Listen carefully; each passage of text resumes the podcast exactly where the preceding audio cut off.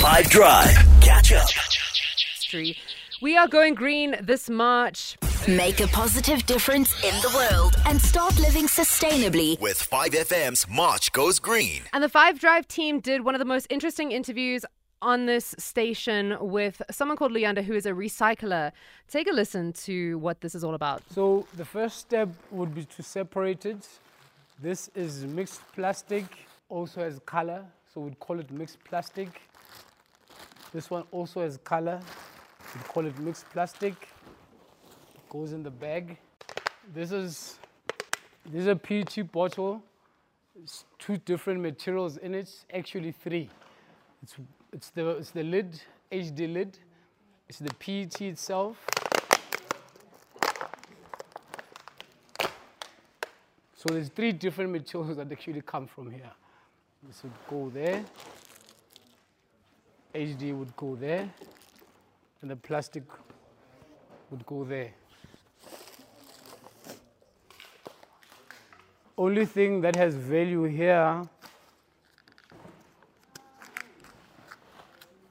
would go into your PP glass.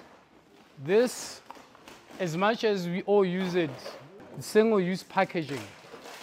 So you only use it once and you throw it away. Compared to, you see a lot of lot of black homes reusing this, or some other people would put in their chakalaka there, that raw chakalaka, and keep it there for three months. It becomes extra hot. Uh, so it's it's it's some stuff that can be usable, but it's hundred. It's, it's recyclable.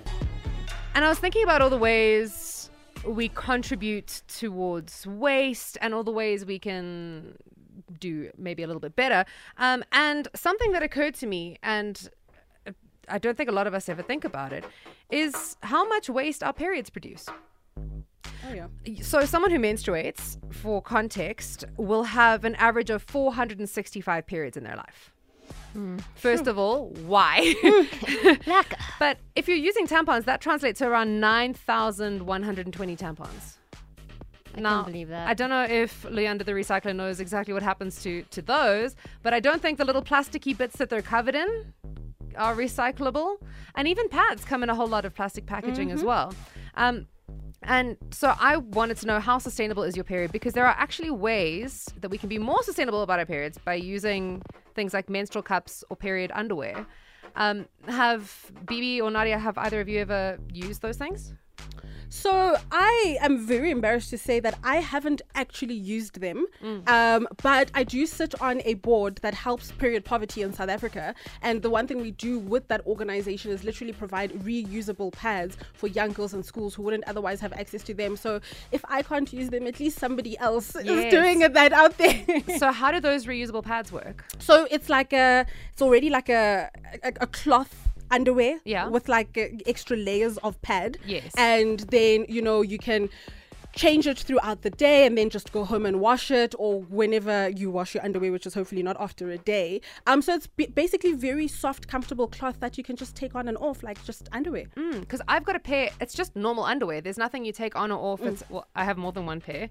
I don't just use the one through, throughout the cycle, but I've got a couple of pairs. And yeah, you just take them off when you're done and you wash them in, in cold water.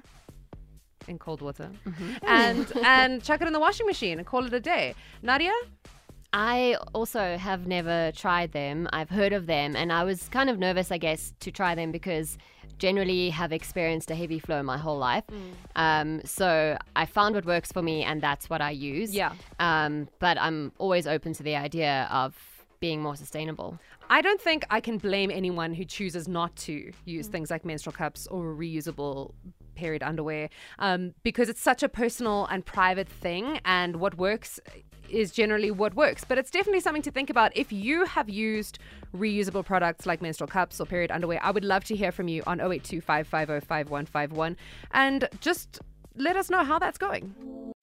Catch up from some of the best moments from the 5 Drive team by going to 5FM's catch up page on the 5FM app or 5FM.co.za.